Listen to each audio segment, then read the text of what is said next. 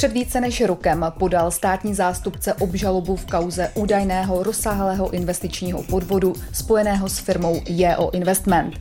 Teď byl na majetek alternativního fondu Jakuba Ortinského prohlášen konkurs. Nové podcasty na LegalOne.cz. Obrazový materiál najdete v odkazu u tohoto dílu podcastu. Ve studiu Legal One v Praze na Děkance vítám advokátku Barboru Kvasničkovou a Adama Sekmunda z kanceláře Žižlavský. Dobrý den. Dobrý, Dobrý den. den. Paní magistro, já jsem nedávno natáčela tady ve studiu rozhovor s vašimi kolegy eh, na téma VCA, alternativního fondu VCA. V minulém roce to byla, byla kauza Growing Way. Eh, v čem jsou tyto kauzy podobné eh, s kauzou JO Investment? A tyto kauzy jsou si podobné především tím, že tam je velké množství poškozených klientů těchto společností a také, eh, že ta způsobená škoda eh, dosahuje mnoho, mnoho milionů korun. A jakým způsobem dohlíží Česká národní banka na alternativní fondy, pane doktora? Česká národní banka na ně nedohlíží. ale pouze vede jejich seznam to je eh, upraveno v paragrafu 15 zákona o insolvenčních společnostech a insolvenčních fondech. A eh, to je všechno. Ty fondy mají plnit i určitou informační povinnost, ale k tomu se asi ještě dostaneme. Bohužel samotný fakt, prezentovaný některými těmi alternativními fondy, že jsou zapsány v seznamu vedeném Českou národní bankou u některých investorů vyvolala milný dojem, že je to regulovaný eh, subjekt finančního trhu. A je společnost je o investment eh, stále zapsaná v seznamu alternativních fondů vedeném Českou národní bankou? Teď už není. Byla tam zapsána od svého vzniku někdy od roku 2016, eh, ale v roce 2021 na základě sankčního řízení, které s ním s tímto alternativním fondem Česká národní banka zavedla právě pro neplnění těch informačních povinností. Eh, došlo k vyškrtnutí eh, tohoto alternativního fondu ze seznamu, čili dnes už se v podstatě jedná o bývalý alternativní fond.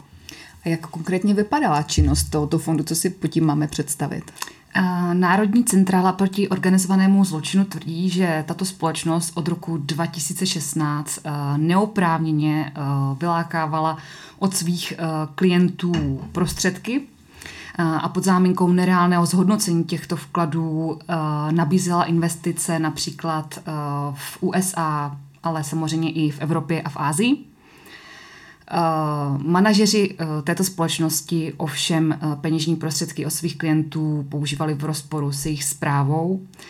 Používali je pro svou vlastní potřebu, například na nákup drahých luxusních automobilů a tyto skutečnosti jsou momentálně předmětem probíhajícího trestního řízení.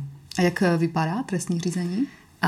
Trestní řízení probíhá tak, že v únoru 2020 proběhla velká řada domovních prohlídek a prohlídek jiných prostor.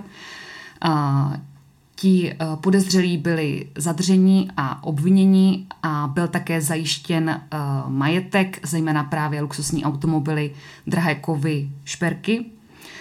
V říjnu 2021 byla podána ze strany státního zástupce obžaloba na některé uh, vlastně vůdčí členy této společnosti s tím, že uh, tři z nich uh, jsou obviněni z trestného činu podvodu a trestného činu legalizace výnosů z trestné činnosti. Spisový materiál je opravdu velmi obsáhlý, obsahuje 60 tisíc stran, což je 160 svazků. A podle závěru kriminalistů vykazoval obchodní model této společnosti znaky takzvaného Ponziho schématu. Pane doktore, co to je přesně Ponziho schéma? Ponziho schéma je podvodný model, který byl pomenován podle Charlesa Ponziho, který tento typ podvodu vlastně poprvé vyzkoušel ve 30. letech ve Spojených státech amerických. Také se tomuto modelu někdy říká pyramida, což je jako srozumitelnější podstatě tam ani nejde o investování, ale o přijímání vkladů eh, a nalákání dalších a dalších vkladatelů s tím, že pokud je vůbec vyplácen nějaký zisk, tak většinou těm starším vkladatelům z peněz těch pozdějších vkladatelů a dělá se to tak do té doby, než se ucho Je pravda, že je ohledně je o investment vedeno taky insolvenční řízení? Ano, to je pravda. 26. Eh, listopadu 2021 byl jedním z poškozených klientů této společnosti podán insolvenční návrh. To insolvenční řízení se poměrně táhlo, protože až po téměř roce eh, bylo vlastně rozhodnuto insolvenčním soudem eh, o tom, že na majetek této společnosti se prohlásil konkurs. Stalo se tak konkrétně 16. listopadu 2022. A co to přesně znamená, eh, že byl eh, na majetek společnosti prohlášen konkurs? Zásadní informací pro poškozené klienty je, že běží dvouměsíční propadná lhůta pro přihlašování pohledávek do insolvenčního řízení. Ten, kdo si svou pohledávku nepřihlásí řádně a včas, bohužel nedostane nic. Insolvenční soud doporučil poškozeným klientům, aby si zvolili společného zástupce pro insolvenční řízení. Advokátní kancelář Žlavský se snaží vytvořit silnou skupinu věřitelů, kde bude hájit jejich zájmy v tomto insolvenčním řízení. Pane doktore, 4 tisíce věřitelů je opravdu vysoké číslo. Jak soud zvládne zorganizovat třeba schůze věřitelů, které se budou v insolvenčním řízení konat? Teoreticky se může dostavit každý z těch 4000 věřitelů, pokud se přihlásí včas eh, do toho insolvenčního řízení. Nicméně v praxi ve větších řízeních eh, v současné době probíhá například insolvence Arca Investments nebo insolvence banky, banky Sberbank, kde těch věřitelů eh, u Sberbank je tuším 21 tisíc, čili ještě víc. A v praxi to probíhá tak, že skupiny věřitelů jsou opravdu zastupovány vždy jednou advokátní kanceláří, která se specializuje na insolvenční řízení. Jeden advokát tam potom může zastupovat stovky až tisíce věřitelů a to je v podstatě jediná cesta, jak eh, ta schůze vůbec může proběhnout. A má je o investment eh, nějaký majetek? Ehm, Národní centrála proti organizovanému zločinu eh, zajistila v rámci trestního řízení majetek peněžní prostředky v různých měnách, eh, které dosahují hodnoty až 990 milionů korun českých. Tento majetek je zároveň sepsán do soupisu majetkové podstaty této společnosti. Eh, zároveň také orgány činné v trestním řízení zajistili movitý i nemovitý majetek v hodnotě až téměř 340 milionů korun. Tento majetek je momentálně ve vlastnictví třetích osob, ale orgány činné v trestním řízení mají za to, že peněžní prostředky, ze kterých byly získány, pochází právě z účtu společnosti jeho Investment, což samozřejmě otevírá možnost v rámci insolvenčního řízení dostat se k těmto penězům prostřednictvím takzvaně odporčích žalob. Jakým způsobem můžete jako advokáti přispět k vyšší výtěžnosti? konkurzu? Tak jednak eh, naše kancelář se specializuje eh, na insolvence už v podstatě 30 let.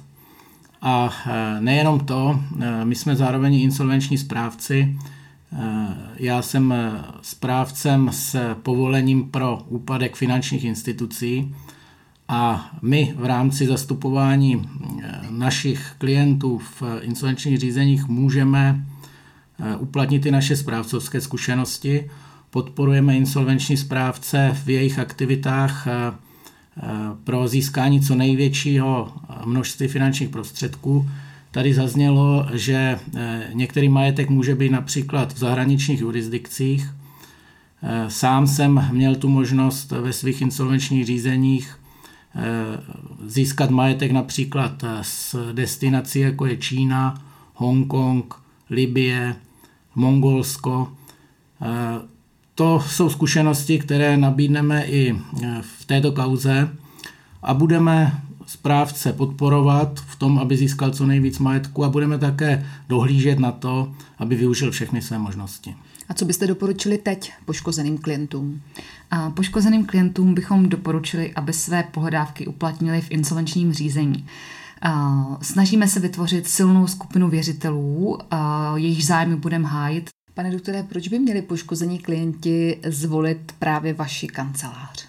Proč? Protože jim můžeme slíbit, že uděláme všechno pro to, aby dostali z insolvence co nejvíc peněz A tento záměr budeme prosazovat proti každému, kdo by usilovalo něco jiného. A nedávno jsme už po osmé dostali ocenění právnická firma roku za obor restrukturalizace a insolvence. A za jakou odměnu poskytujete tyto právní služby? Těžiště naší odměny v této a podobných kauzách stojí na výsledku. To znamená, že chceme procenta z peněz, které skutečně vymůžeme pro klienty a které klienti dostanou. Ti, kteří poskytují eh, právní služby na základě nějaké fixní odměny na začátku, podle nás nemají dostatečnou motivaci pro to, aby pro klienty udělali maximum. Tímto způsobem jsme postupovali nedávno i v kauze Growing Way eh, investora Ondřeje Janaty a tam se díky eh, naší strategii podařilo dosáhnout toho, že v nejbližší době dostanou klienti cirka 60% své investice zpátky a počítáme i s tím, že něco dostanou ještě i v budoucnu.